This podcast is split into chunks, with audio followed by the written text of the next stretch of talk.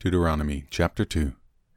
Then we turned around and headed back across the wilderness toward the Red Sea, just as the Lord had instructed me, and we wandered around in the region of Mount Seir for a long time. Then at last the Lord said to me, You have been wandering around in this hill country long enough. Turn to the north. Give these orders to the people. You will pass through the country belonging to your relatives, the Edomites, the descendants of Esau, who live in Seir. The Edomites will feel threatened, so be careful. Do not bother them, for I have given them all the hill country around Mount Seir as their property, and I will not give you even one square foot of their land. If you need food to eat or water to drink, pay them for it. For the Lord your God has blessed you in everything you have done. He has watched your every step through this great wilderness. During these forty years, the Lord your God has been with you, and you have lacked nothing. So we bypassed the territory of our relatives, the descendants of Esau, who live in Seir we avoided the road through Arabah Valley that comes up from Elath and Ezion Geber.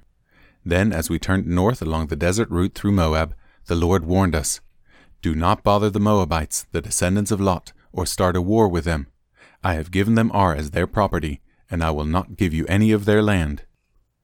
A race of giants called the Emites had once lived in the area of Ar. They were as strong and numerous and tall as the Anakites, another race of giants. Both the Emites and the Anakites are also known as the Rephaites, though the Moabites call them Emites. In earlier times, the Horites had lived in Seir, but they were driven out and displaced by the descendants of Esau, just as Israel drove out the people of Canaan when the Lord gave Israel their land. Moses continued Then the Lord said to us, Get moving, cross the Zered brook. So we crossed the brook. Thirty eight years passed from the time we first left Kadesh Barnea until we finally crossed the Zered brook. By then, all the men old enough to fight in battle had died in the wilderness, as the Lord had vowed would happen. The Lord struck them down until they had all been eliminated from the community. When all the men of fighting age had died, the Lord said to me, Today you will cross the border of Moab at Ar, and enter the land of the Ammonites, the descendants of Lot. But do not bother them or start a war with them I have given the land of Ammon to them as their property, and I will not give you any of their land. That area was once considered the land of the Rephaites who had lived there, though the Ammonites called them Zamzummites.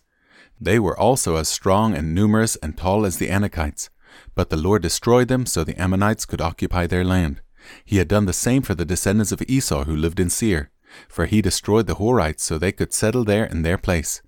The descendants of Esau live there to this day. A similar thing happened when the Caphtorites from Crete invaded and destroyed the Avites, who had lived in villages in the area of Gaza. Moses continued, Then the Lord said, Now get moving, cross the Arnon Gorge. Look, I will hand over to you Sihon the Amorite, king of Heshbon, and I will give you his land. Attack him and begin to occupy the land. Beginning today, I will make people throughout the earth terrified because of you. When they hear reports about you, they will tremble with dread and fear. Moses continued, From the wilderness of Kedemoth I sent ambassadors to King Sihon of Heshbon with this proposal of peace. Let us travel through your land. We will stay on the main road and won't turn off into the fields on either side. Sell us food to eat and water to drink, and we will pay for it. All we want is permission to pass through your land. The descendants of Esau who live in Seir allowed us to go through their country, and so did the Moabites who live in Ar. Let us pass through until we cross the Jordan into the land the Lord our God is giving us. But King Sihon of Heshbon refused to allow us to pass through, because the Lord your God made Sihon stubborn and defiant so he could help you defeat him as he has now done. Then the Lord said to me, Look, I have begun to hand King Sihon and his land over to you. Begin now to conquer and occupy his land. Then King Sihon declared war on us and mobilized his forces at Jahaz. But the Lord our God handed him over to us, and we crushed him, his sons, and all his people. We conquered all his towns and completely destroyed everyone men, women, and children. Not a single person was spared. We took all the livestock as plunder for ourselves, along with anything of value from the towns we ransacked. The Lord our God also helped us conquer Aroer on the edge of the Arnon Gorge, and the town in the gorge, and the whole area as far as Gilead. No town had walls too strong for us. However, we avoided the land of the Ammonites all along the Jabbok River, and the towns in the hill country, all the places the Lord our God had commanded us to leave alone.